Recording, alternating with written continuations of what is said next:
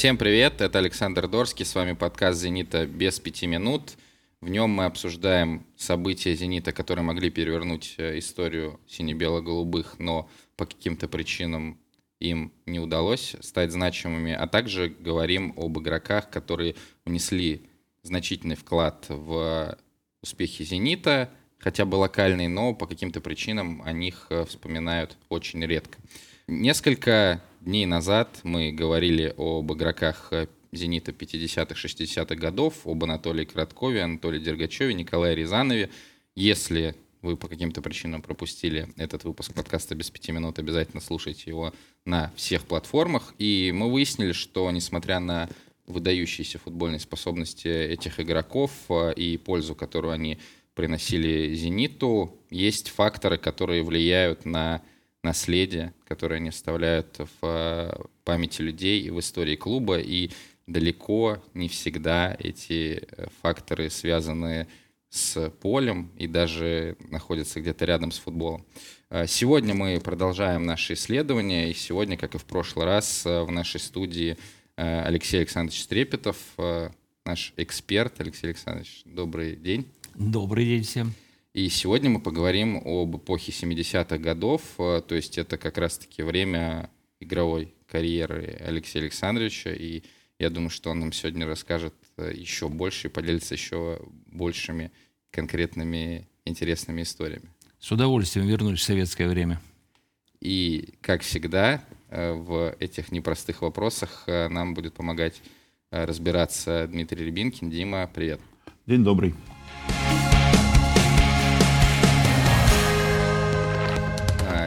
Начнем с э, чуть-чуть отвлеченной темы. Алексей Александрович, э, как уже мы сказали, пик э, вашей игровой карьеры пришелся на 70-е годы.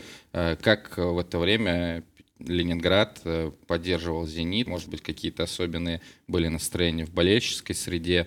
Кто был любимым игроком вот у болельщиков того «Зенита»? Ну, приятно вспомнить то время, 70-е годы, это начало 70-х годов. Болельщики любили очень хорошо ленинградцев. Вообще «Зенит» любили не только в нашем городе. Зенитовцев любили и в Тбилиси, и в Ереване. Нас сказали, о, наши блокаднички приехали. То есть нас любили очень, нашу команду. На стадионе, конечно, любили нас болельщики. Стенд «Зенита» с фотографиями, всегда много народу. Была таблица, все обсуждают, большая группа стояла.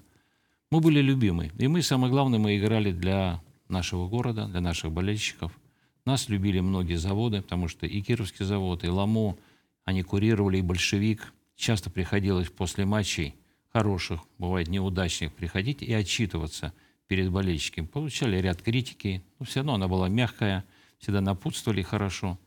Руководство города любило, телевидение постоянно отвечали. Это и Набутов, это и потом уже Геннадий Сергеевич Орлов было. Ну а если выделять э, действительно каких-то нескольких игроков, которым болельщики уделяли особое внимание? О ком можно сказать? Ну, здесь по-разному. Э, девчонки там или женщины, они любили приходить посмотреть на нас, симпатичных ребят. А много было симпатичных ребят в «Зените». А если говорить серьезно о футболе, э, конечно, были все влюблены в Льва Дмитриевича Бурчалкина. Это была такая вершина, вершина всего. Любили именно питерских. Не питерских, я не люблю это слово питерских, ленинградцев, которые в составе. Э, в 70-е годы сложно было попасть ленинградцу в состав «Зенита», потому что были много ребят приезжих, многие тренеры ставили ставку на москвичей, на ростовчан. Если мы берем состав «Зенита», то практически неизменная ленинградская пара центральных защитников – это Миша Лохов и Володя Голубев. Это в середине поля получался Стрепетов и Хромченков. Позже пришел Володя Казачонок. Периодически появлялся Володя Поляков. Кстати, замечательный был футболист – к сожалению, рано убрали из «Зенита». Ну вот Володя Иванов появлялся. Но это попасть ленинградцу в «Зенит» было очень сложно, и это было почетно. И вот болельщики, когда объявляли составы, всегда большими аплодисментами были отмечены именно коренные воспитанники нашего города. Если сказать про футболистов, я могу сказать, это Павел Садырин, да, конечно. Полюбили Анатолия Зинченко, прекрасно выглядел Георгий Вион. Любили Георгия Хромченкова. Ну, вот очень хорошо относились к легионерам, которые нас посещали. Это и Юра Загуменных, это и Володя Олейник, это и Толя Давыдов, и уже потом пришедший э, Вячеслав Мельников. Алексей Александрович э, рассказал о нескольких э, футболистах, которых мы сегодня как раз-таки будем обсуждать. И первый герой нашего сегодняшнего подкаста — это Георгий Хромченков, футболист, который провел в «Зените» 7 лет. Дим, как Хромченков попал в «Зенит», кто это вообще такой и что он значит для истории клуба? Я считаю, что Хромченков это гениальный самоучка. Уже впоследствии очень многие школы, э, скажем так, постоянно упоминали его как своего воспитанника. На самом деле до 16 лет он жил в военном городке в Горелово. Он сын военного летчика. И кроме поля у своей школы, на котором он практически каждый день играл в футбол, он, в общем-то, ничего не видел. Никаких футбольных школ, никто ему не ставил технику, ему не рассказывали о тактике. Он играл в футбол в свое удовольствие. И, в общем-то, вот футбол как игра и в дальнейшем ему приносил удовольствие.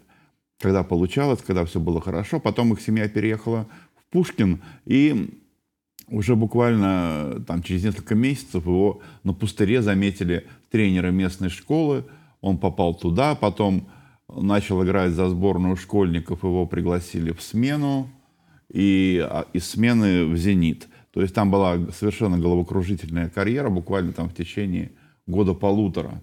Он превратился из самоучки в футболиста сначала дублирующего состава «Зенита», потом основного состава. И вот эта вот техника, которая оттачивалась на вот этом школьном газоне в Горелово, она придавала ему очень такое редкое, даже по тем временам, своеобразие, техника, необычные финты, на которые защитники не единожды попадались. Достаточно хорошо поставленный удар, поскольку, в общем-то, качество поля, на котором он играл в детстве, было не очень хорошее выносливость, какие-то достаточно необычные действия на поле. Вот его главные козыри. В них долго не могли разобраться соперники.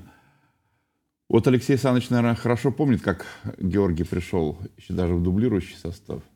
Значит, я окунусь чуть глубже. Все-таки я был капитан сборной школьников. В нашей команде Жора начинал играть. Потом он попал э, в команду Нева. Команда мастеров при большевике была отыграв там сезон, и был приглашен уже из команды Нева. По Жоре, да, он заиграл при Горянском. Очень хорошо играл в дубле. По его качествам, у него очень взрывная скорость, очень взрывная. Очень хорошие тормоза, которые позволяют защитнику расшатать его. Своеобразный удар, он, у него удар был, как вам сказать, он без замаха. Для вратаря это катастрофа. Он ввел мяч на скорости и мог моментально нанести хлесткий удар. Играя с торпеда, Москве, да, Лев Дмитриевич ему говорит, играй Жора слева, не бей никогда в дальний. Пускай Банников ждет в дальний, бей ему в ближний. И Жора забивал. Его карьера не сразу началась, он не сразу заиграл. Его ставили в состав, и были провальные игры. И здесь было очень важно, что Евгений Иванович Горянский в него верил. Конечно, внес большую лепту в развитие Георгия, это опять же Садырин. После каждой тренировки мы понимали, что мы там десятером играем против Жоры. Он уделяли внимание всего. И передачам с фланга, и выходом один на один. Георгий в 1972 году, да, выстрелил. И реально претендовал на лучшего бомбардира. Но я бы сказал, там уже была заслуга всей команды. Всей команды, прежде там вот и Садырина, и Бурчалкина, и Бориса, там, ну, Коха. Если говорить дальше, он мог вырасти вообще в сильного футболиста – такого даже европейского. Но для того, чтобы быть сильным футболистом, как Владимир Александрович Казачонок, да, как Анатолий Зинченко, мало быть одаренным от природы, да, надо еще в характере в своем иметь стержень, стержень лидера. Жора по жизни ведомый. Это вот это как бы большой такой его минус. Когда пришел Жигунов, стал проигрывать конкуренцию. Появился Владимир Александрович Казачонок, ну, Володя Казачонок, там, или мы его звали Казик, душевно, любовно. Вот этой конкуренции, наверное, не удавило. Одаренный просто шикарно. Хорошо Дима сказал о его качествах. Блестяще играл на опережение. Выходы один на один. Разбирался просто шикарно. Вписать в состав надо было. Вот, я считаю, что тренерский штаб все-таки не раскрыл полностью. Если когда ушел Горянский, Зонин стал по-другому относиться, более запрограммировано все. А могло же получиться, ну, знаете, атака у нас могла быть, там, Володя Гончаров, да, великолепный форум, Саша Николай, конкуренция большая была. Жигунов Владимир, Жора Хромчиком, Володя Казачонок разыгрался. То есть выбор был шикарный. Вот этой конкуренции она на Жору давила. Ну, вот. А так, футболист от Бога. Я считаю, что Жора раскрылся процентов на 50. Будь рядом сильный тренерский штаб, уверенность в его возможностях, и он мог бы быть легендой клуба. Хотя я его до сих пор считаю одним из ведущих, ярких футболистов. Меня слово «легенда» не устраивает, а вот в серию, там он, символическая сборная 70-х годов, он ходит, прекрасная атака. Это Хромченков, Маркин и Зинченко. Ну, куда еще лучше? Ну, Георгий, я повторяю, яркий футболист. Для того, чтобы добиваться больших задач, должен быть стержень. К сожалению, Жора не поставил цель играть в сборной, как многие это стремятся. Может быть, играть в одном из московских клубов. Его устраивал свой родной город, своя любимая команда. И концовку все-таки он должен был сыграть сильнее. Побоялся вот этой конкуренции других форвардов. Ну вот в 1973 году же его вначале приглашали во вторую сборную СССР. Он ездил с ней на сборы, участвовал там в товарищеских матчах. А вторая сборная СССР, между прочим, по тем временам достаточно серьезная команда была. Ну, я понимаю, после 1972 года да. он ведущий игрок «Зенита», он один из лучших бомбардиров чемпионата СССР, и у нас многие играли в этих сборных. Если брать, мы говорим про 70-й год, Голубев – это ведущий игрок молодежной сборной, бронзовый призер, серебряный призер Европы, Владимир Олейник – это также игрок сборной, Вячеслав Булавин приглашался, Юрий Загуменов входил в 33 лучших. Ну, вот если вернуться к Ромченкову, мне кажется, какой-то переломный момент был, когда в 73-м он получил травму, на достаточно надолго выбыл из строя, и потом, когда нужно было возвращаться в состав, вот этой конкуренции он уже как бы немножко его подкосило, да, то есть он привык в какой-то момент, что он попадает в состав без вариантов, да, а когда нужно было заново добиваться места в основе, вот возникли какие-то проблемы, нет? Совершенно верно, Дим. Ты правильно все расшифровал, мы уже об этом сказали. И у всех футболистов бывают травмы, но вот этот характер, мужской характер, хотя очень хорошо называл его Зонин, сын истребителя, потому что Жора, стартовая скорость была потрясающая. Стартовая скорость, тормоза, ну, взлет истребителя.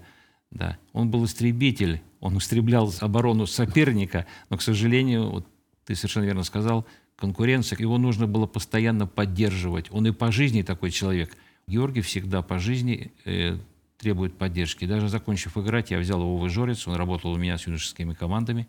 Потом хорошо работал в московской заставе, очень хорошо работал. О нем очень хорошие отзывы тренерского штаба. Это и Дима Пожидаев, и Миша Аликин. Они говорят, ну, Георгий Алексеевич, это сказка, подскажет. Хотя шарма тренера я у него не видел. То есть тренер – это шарм, это энергия, это эмоции, это адреналин, это знание. А Георгий другого плана человек. Мягкий такой, закрытый. Ну вот про поддержку Алексея Александровича вы сказали про то, что Садырин там оставался да. после тренировок. А, и это речь про 72 год, собственно, да, видимо, конечно. Да? Он как только попал в основной состав, и Садырин огромное влияние оказывал, огромное. Этому игроку пристальное внимание уделял.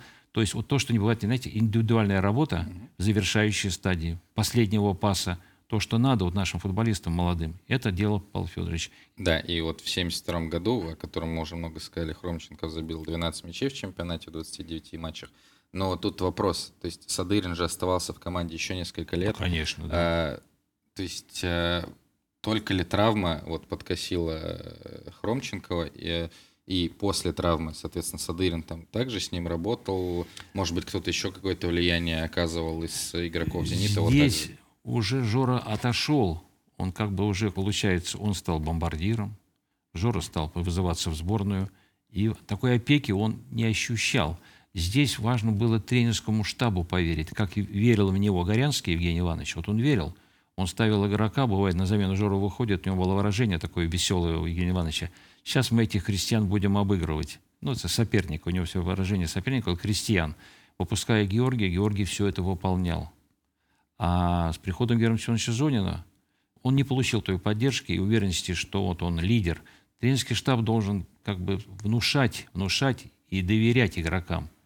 Ну да, существует такая категория людей, даже вот в школе, когда отвечают урок, им очень важно, что при том, когда они говорят, учитель кивал головой, да, ну вот, это их вдохновляет, и они отвечают лучше, да. Ну вот, а если никакой реакции ответной нет со стороны, скажем, того же учителя, то они начинают теряться. Мне кажется, вот такая примерная история. Здесь разные характеры. Одному надо футболисту в жесткой форме сказать при всех, другому нельзя это делать.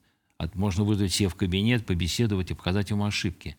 Георгий ранимый человек. Прямо могу, может быть, тяжело переносивший эти неудачи, но то, что он был ведущим игроком ленинградского «Зенита», да, он, может быть, не раскрылся, то, что мы, как раскрылся Володя Казачонок, да, как потом раскрылся Володя Клементьев. Это сильные характером люди и ставят перед себе задачи. Ты хорошо сказал, тренер должен верить, и игрок должен ощущать, что я полезен, я должен выйти сегодня на поле и решить исход матча. Вот этой поддержки от тренерского штаба он не ощущал.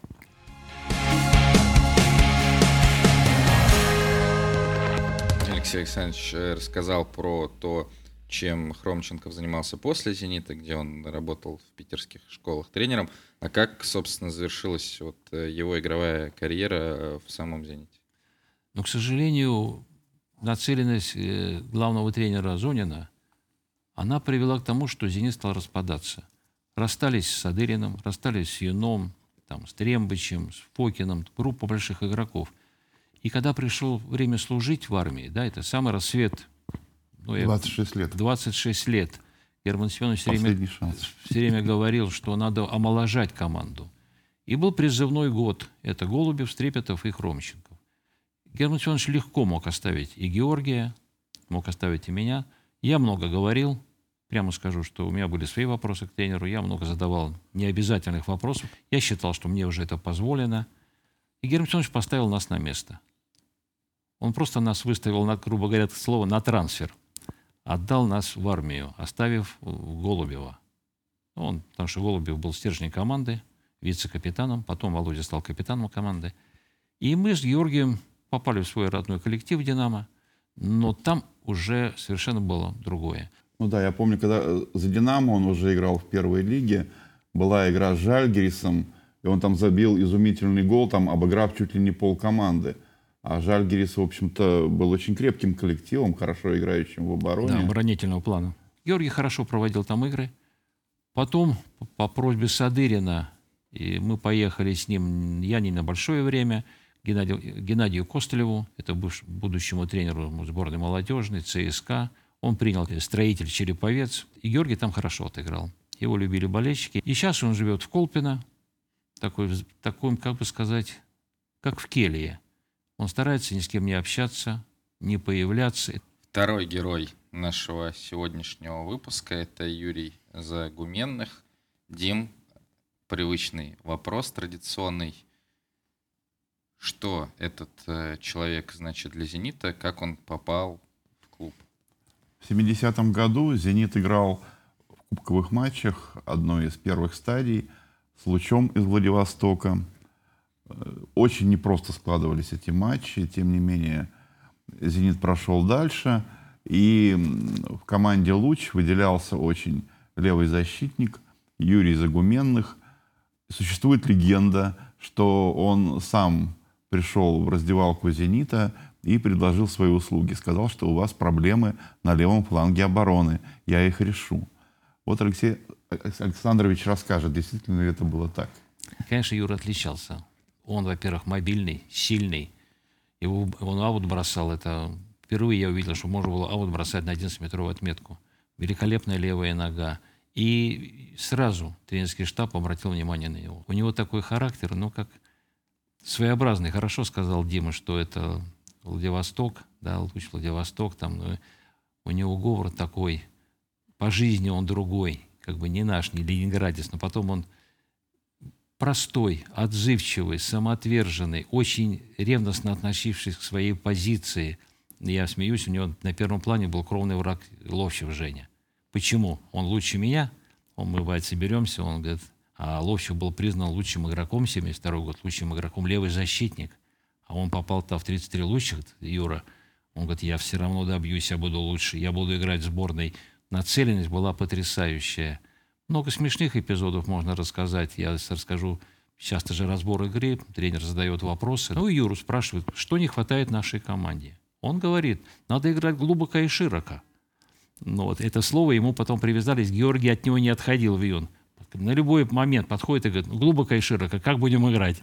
Ну, вот, он такой простой, душевный, и, конечно, у него были данные, даже вот сейчас современного защитника, он мог закрыть всю бровку, хотя раньше это редко позволялись. Позволял себе только Слава Булавин. Хорошая левая нога, хороший отбор, сильный, мощный единоборство – то, что он там мало забивал, не разрешали. То есть не было в таких схемах тактических. Я помню, забил с его передачи гол Карпатом, он вывел меня просто один на один, играя дома, полный стадион. Но это было наигранное. То есть я знал, что как будет, какая зона. Юра мне просто как на блюдечке положил мяч в штрафной. Оставалось только не, не промахнуться. Я считаю, что Юра, если бы не его тяжелая травма, мог вырасти до игрока сборной.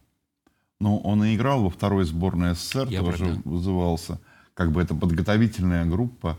Оставалось сделать еще один шаг. Это была его мечта. Да, у него было потрясающее здоровье, и очень любили его болельщики. В одном тайме бегал по одной бровке, соответственно, в другом тайме по другой, и его постоянно поддерживали с трибуны. Я хорошо помню, там, Юра, давай, Юра, беги. А Юра бежал так, что вот, как позже называли футболистов, электричка, да.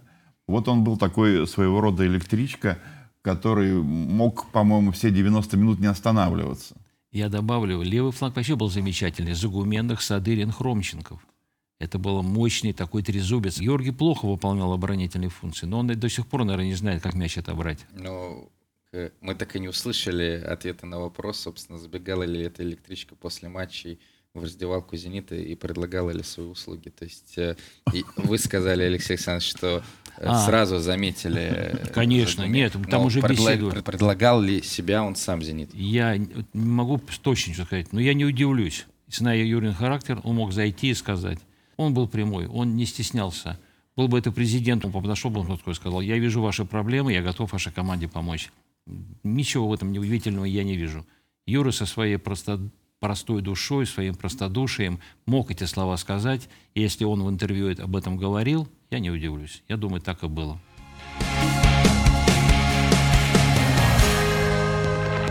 Да, уже в качестве футболиста Пахтакора он дал достаточно большое интервью одному изданию и вспоминал этот случай.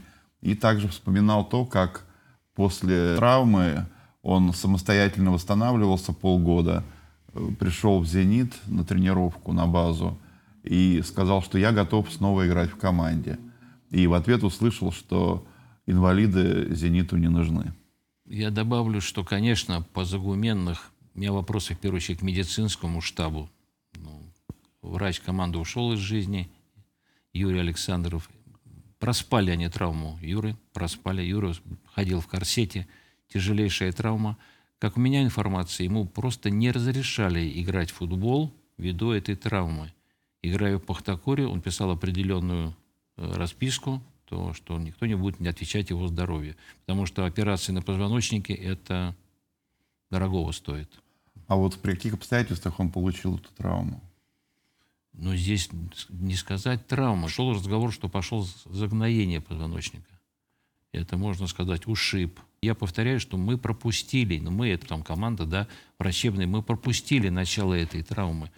Я же заменил его в московском «Спартаке», когда он не мог уже в раздевалке стоять. Он вышел играть на слезы в глазах. Ему объясняют.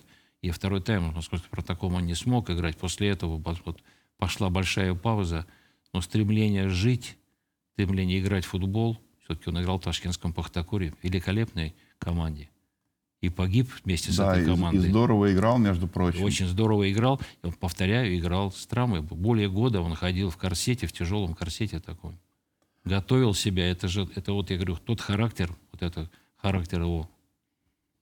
Тогда же была вот какая история. В 79 году Юрий Андреевич Морозов пригласил угу. в «Зенит» снова Анатолия Зинченко из «Динамо», вернул в команду Владимира Казаченко, вернул в команду и Юрия Загуменных Юрий играл на турнире э, на улице Бутлерова. Были то зимние турниры в команде. Да, Ларионова тоже вернул из «Динамо», конечно же.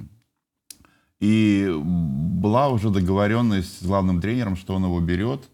И по какой-то причине контрольно-дисциплинарная комиссия не разрешила этот переход буквально в самый последний момент перед началом чемпионата.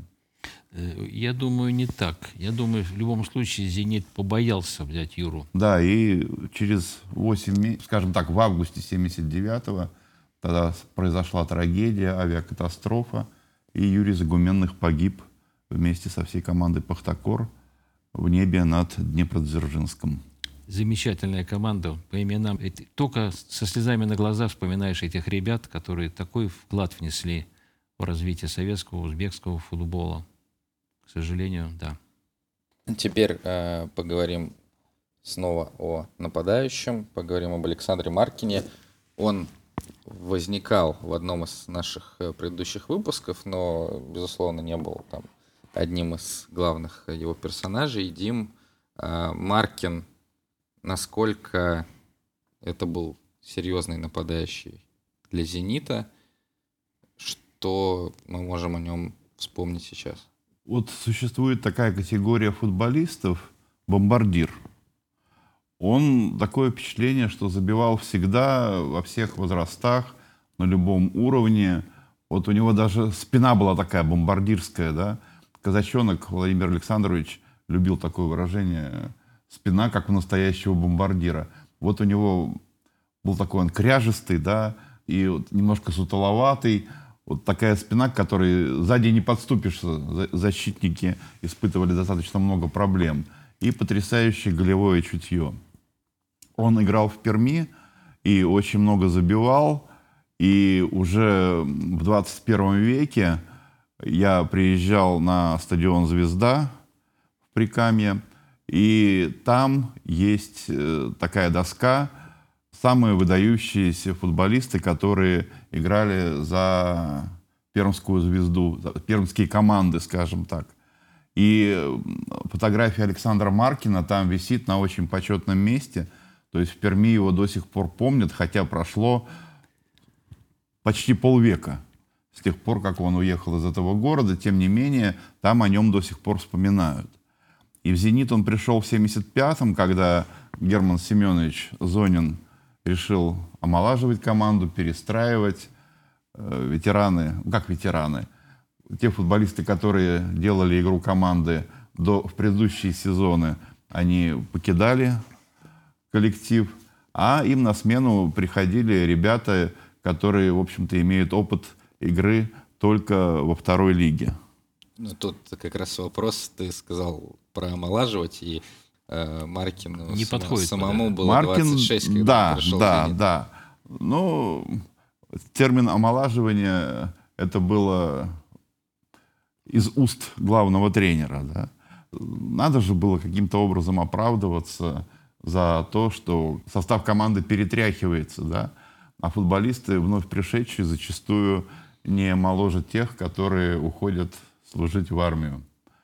И Александр Маркин в первом же сезоне показал, что он достаточно намного способен.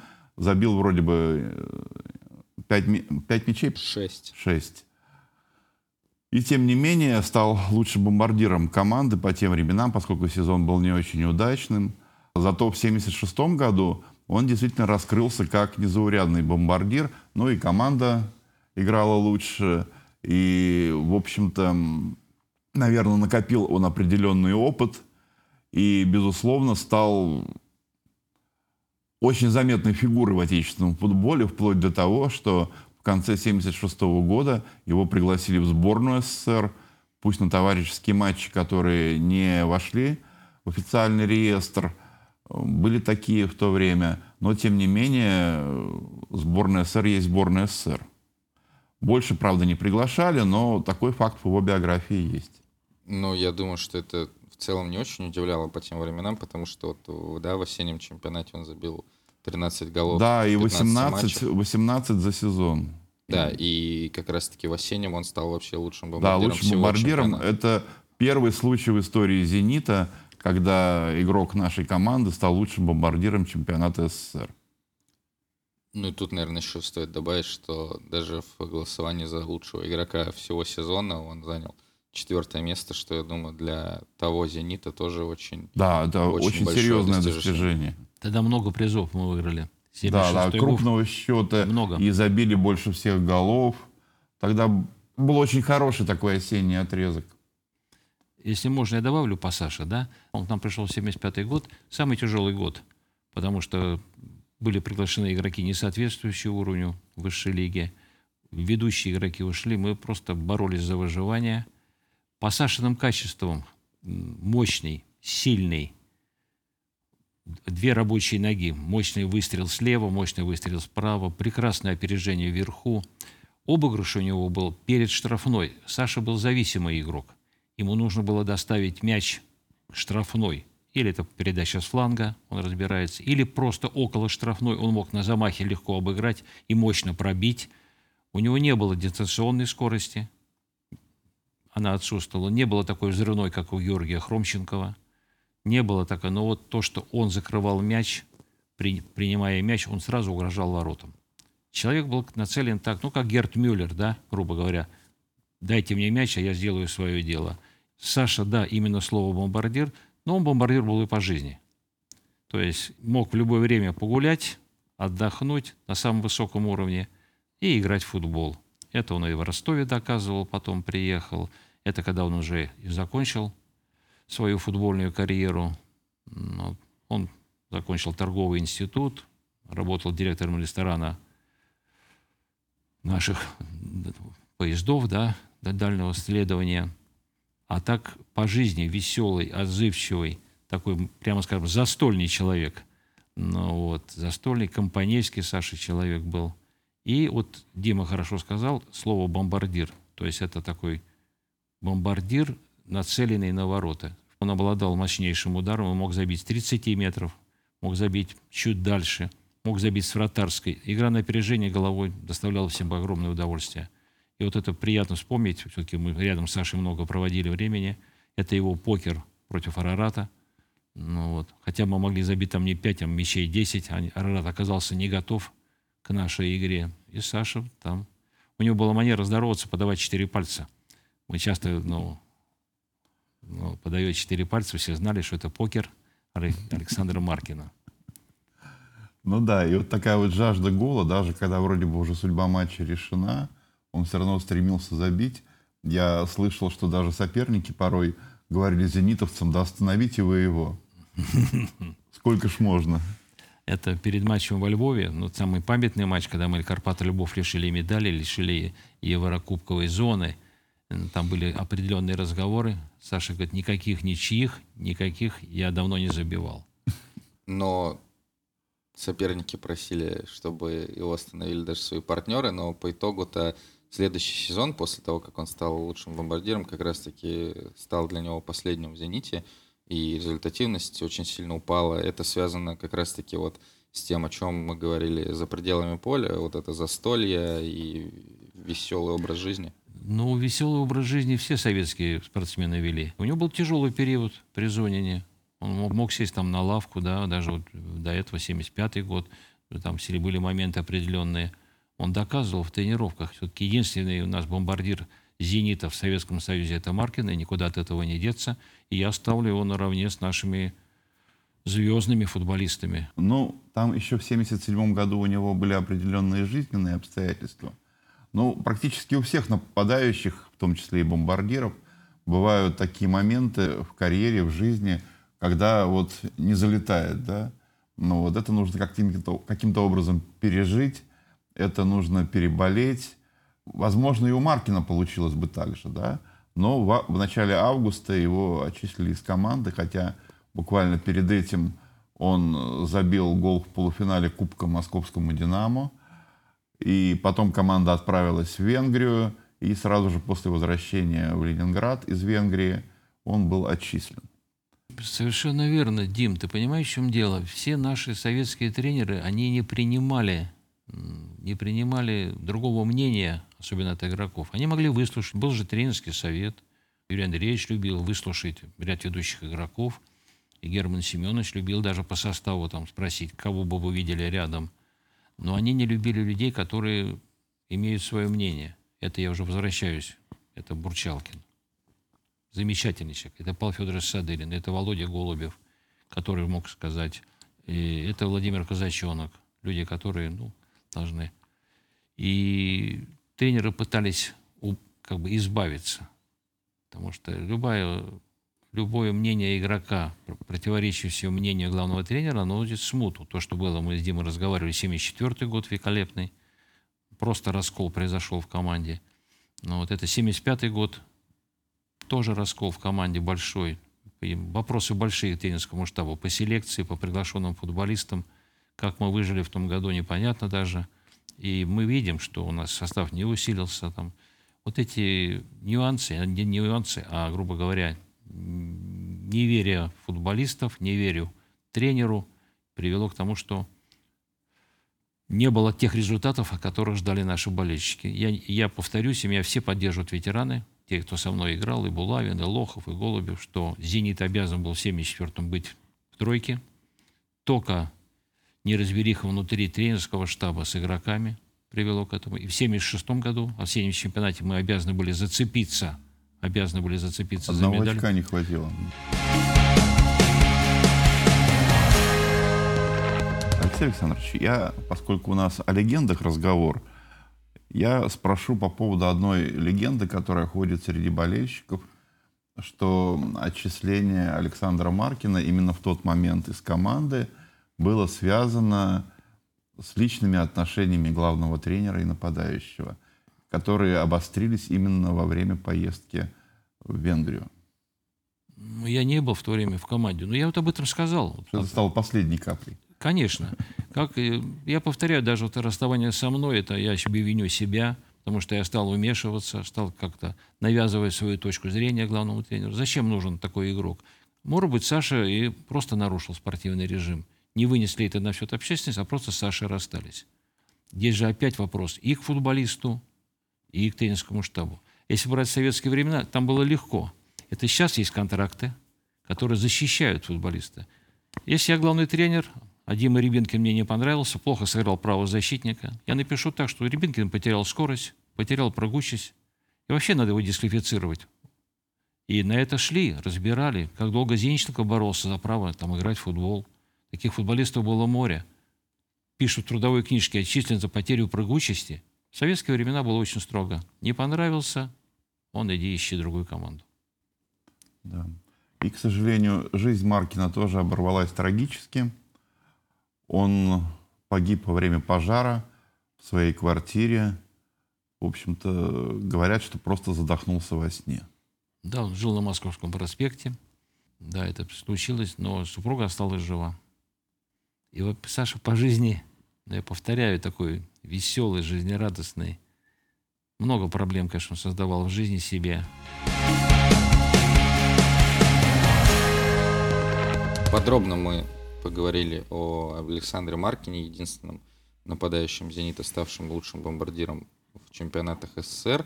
Ну а если вам этого было недостаточно, обязательно включайте наш выпуск с Михаилом Лоховым. Там мы обсуждали тоже «Зенит» того периода, и в том числе Маркина, и его отношения с тренерским штабом. И последний герой нашего сегодняшнего выпуска – это вратарь Владимир Олейник. Дим, почему мы вообще сейчас говорим о вратаре? То есть Олейник – это вот единственный действительно вратарь в нашей серии. Чем он отметился в «Зените»? Ну, это была совершенно незаурядная фигура. Очень талантливый голкипер – может быть, один из самых талантливых вратарей в СССР в 70-е годы.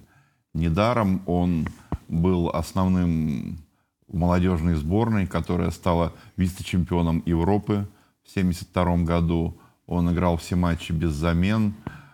Он уже в 20 лет дебютировал в высшей лиге, когда «Спартак» из города Орджоникидзе, ну, не, Владикавказ, дебютировал тогда в элитном дивизионе – и на него с вожделением смотрели многие команды высшей лиги.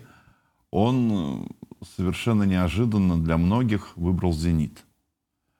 И это ему аукнулось ЦСКА сделал все, чтобы Олейник целый год вообще нигде не играл, получил дисквалификацию только за то, что он не захотел играть в армейской команде.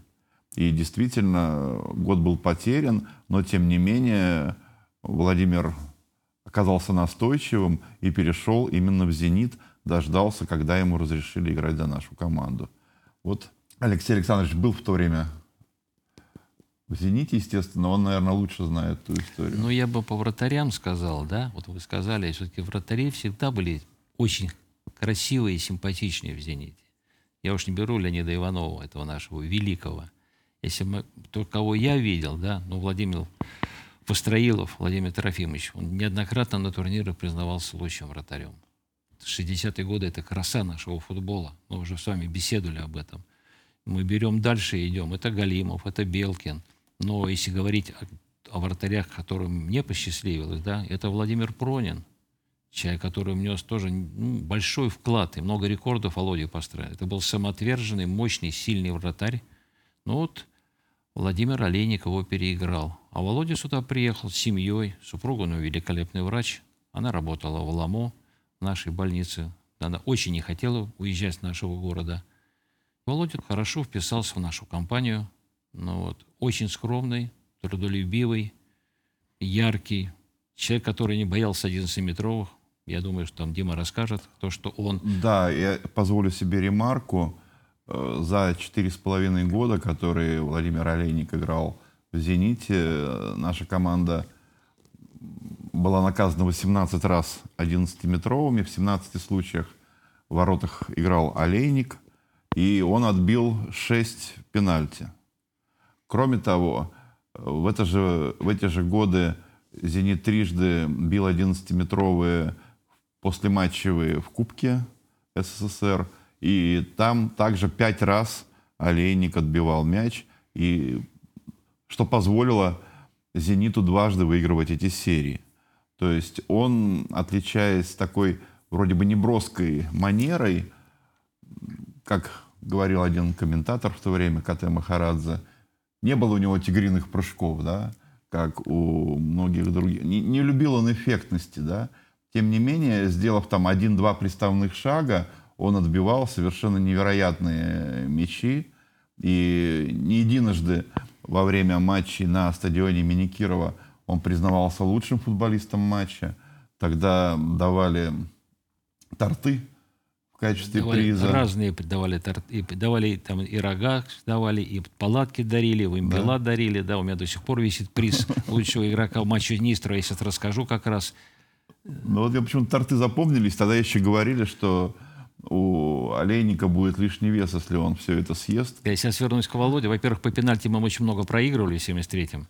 У нас было очень много серий Да, но олейника еще не было. А в 74 году Володя как бы там практически дебютировал за «Зенит». Мы играем с Нистру, полный стадион, и он пропускает курьезный гол.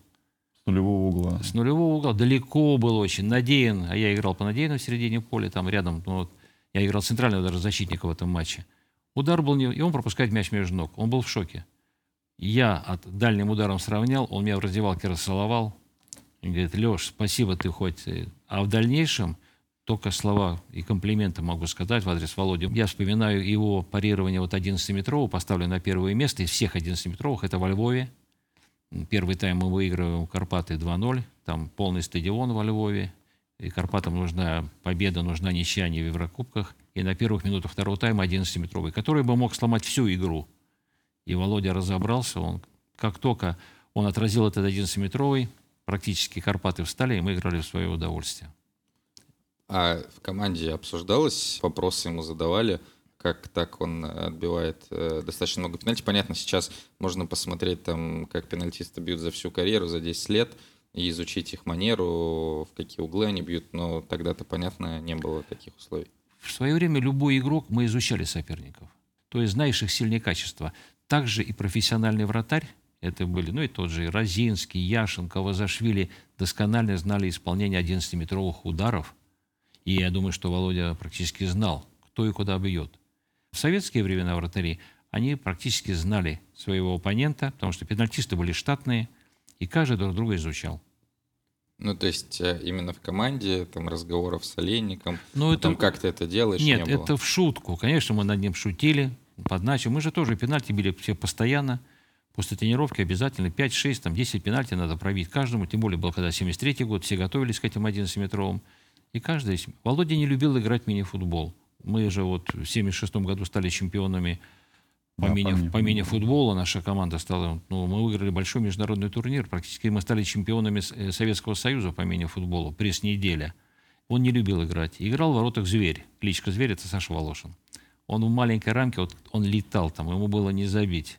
А Олейник там, получается, Он в запасе играл. был, да, он не любил играть. Он говорил, что я не буду в этих воротах стоять, там близко все, там другой футбол, там расстреливают Да, и матросов. потом же в США еще играли в мини-футбол. там, да, чуть другой, да.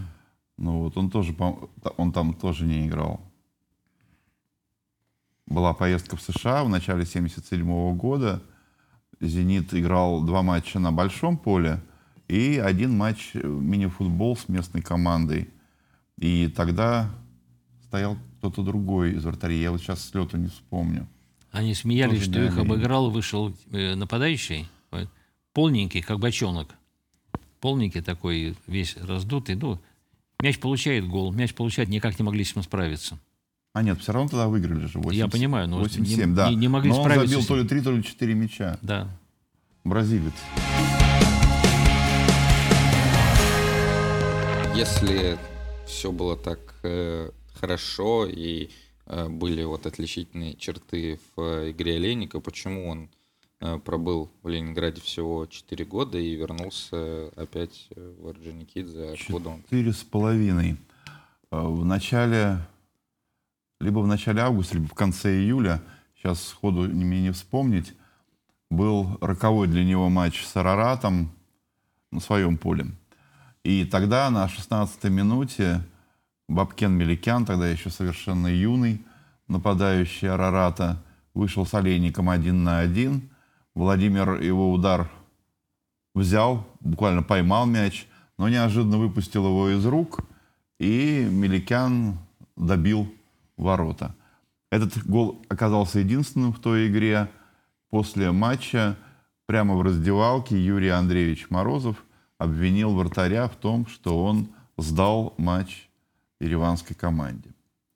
Слухи о том, что э, с этой игрой что-то нечисто были и до начала, и после окончания, после финального свистка разгорелся скандал.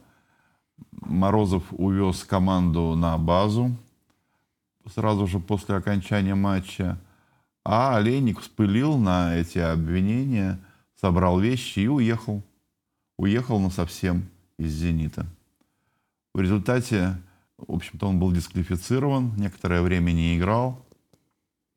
И потом уже через год стал выступать за «Спартак» Орджоникидзе, где и завершил свою карьеру потом. Больше уже в высшую лигу не возвращался.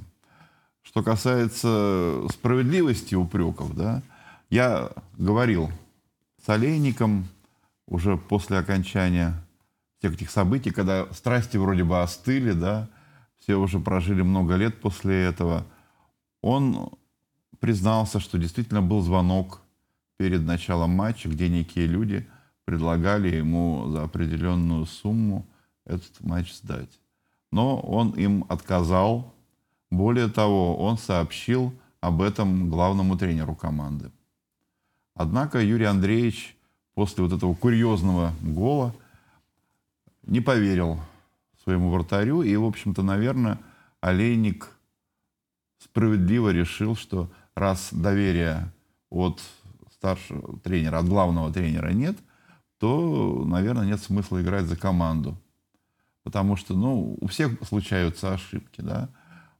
Либо они преднамеренные, либо непреднамеренные, но ча- ну, чаще всего, конечно, непреднамеренные. Тем более у вратаря, когда он выручает, да, в одном эпизоде и тут же допускает ошибку, наверное, это не очень логично сдавать матч таким вот образом. Есть много других способов, тем более, что шла 16-я минута, после этого много было разных событий, «Зенит» не забил пенальти, не использовал ряд еще голевых моментов.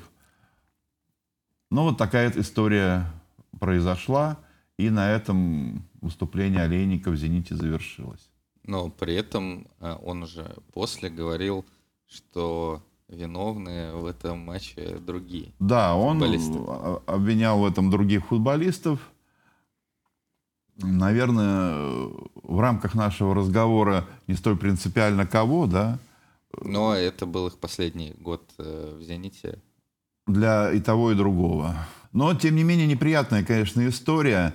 Когда я разговаривал с Олейником, вот чувствовалось, что до сих пор его гложет вот эта вот несправедливость, обвинения.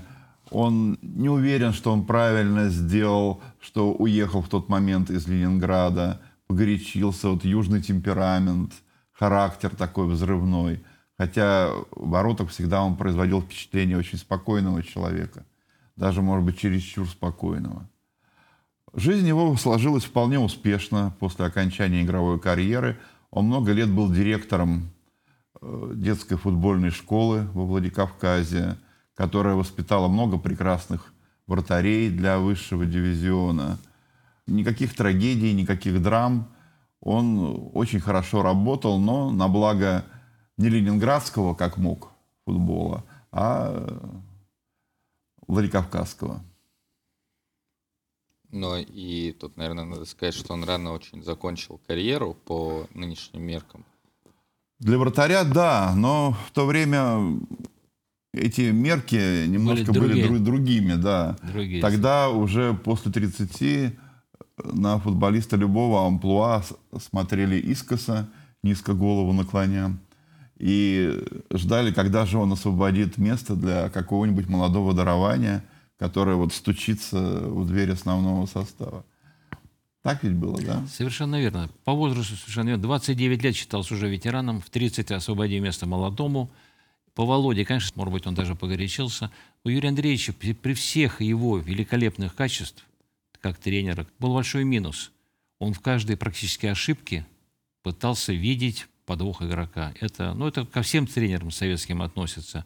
Этого относилось, там, как же обвиняли Володю Казаченко, не забив пенальти Шахтеру, не забив там один на один, или ошибка в обороне. И многие советские тренеры, надо покопаться в себе, поговорить с игроком, пытались сразу возложить на то, что вот этот игрок, как бы вот он попытался эту игру сдать. Но вот это, вот черта Юрия Андреевича, она входит ему в минус. А так, мы знаем, что он сделал для Аршавина с Киржаковым. Может быть, даже и они для него, для его. Но вот это, ну, это касалось всех специалистов советских времен. Были, наверняка, были такие игры, наверняка и мы знаем о таких играх, но в каждом эпизоде по Олейнику, если человек сказал, что был звонок, я не верю в то, что Олейник мог и пойти на этот шаг. Не верю. Если бы не вот эта история, и если бы не отъезд э, Олейника из Ленинграда, было ли у него будущее в «Зените», и насколько оно долгим могло было быть, или вот действительно там 29-30 лет это ветеран был везде, и все равно вскоре его период «Зените» завершился. Я думаю, что Владимир мог еще не один сезон помогать «Зениту» и вполне вероятно стал бы бронзовым призером в 80-м году в той команде, которую создал Морозов. Но это все сослагательное наклонение. В 78-м это была очень большая проблема отъезд Олейника, потому что оставалось еще играть второй круг, и надежной замены не было. Играли молодые голкиперы Вадим Дегтярь, Андрей Борзов, Олег Кузнецов с разной степенью успешности, но в результате «Зенит» пропустил по итогам чемпионата больше всех голов, потому что надежного голкипера не было. Поэтому и пригласили в 1979 году Александра Ткаченко, который, кстати, был на три года старше Олейника. То есть не скажешь, что пригласили, опять же, молодого вратаря, пригласили опытного.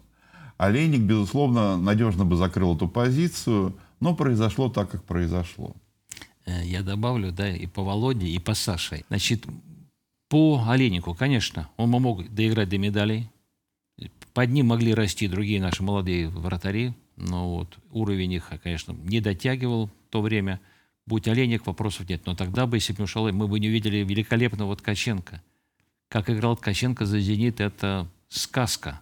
Просто вот это игрок, который, он игровик. Он прекрасно вписался, его вклад в бронзовые медали, она огромна. Вот просто я Ткаченко хорошо знаю. Душевный, отзывчивый, веселый. Он и играл-то весело. Если вратари играют строгие, он с улыбкой играл в воротах. Там даже был такой веселый матч 3-3. Э, в комплексе сыграл «Зенит». Это «Зенит» с «Динамо» Киевом. 2-2. 2-2, да? Да, 2-2. Но там надо было не забить киевлянам. Я думаю, матч был мирный, прямо скажу. Счет 2-2 и сама игра. Но было не забить. Лобановский встал и посылает Володю Бессонова. Идите, заб... прямо рукой забейте этому. А он не дает, Сашка стоит, ему не забить. Но вот Володя Бессонов, покинув зону опорного полузащитника, оказался в штрафной, сравнял счет. Все мирно заулыбались. Саша своей игрой доставлял радость. Вот он в воротах, это просто прекрасно. Артист. Артист, да, хорошие Дима слова. И я говорю, что и Володя Оленик мог эти медали выиграть, продолжил он свою карьеру. Но если бы остался Володя, мы бы не увидели прекрасную игру Александра Ткаченко. Это был подкаст «Зенита без пяти минут», э, вторая серия «Без пяти минут легенды». Сегодня мы вспомнили Георгия Хромченкова, Юрия Загуменных, Александра Маркина и Владимира Олейника. И кому-то рассказали какие-то новые детали об этих игроках.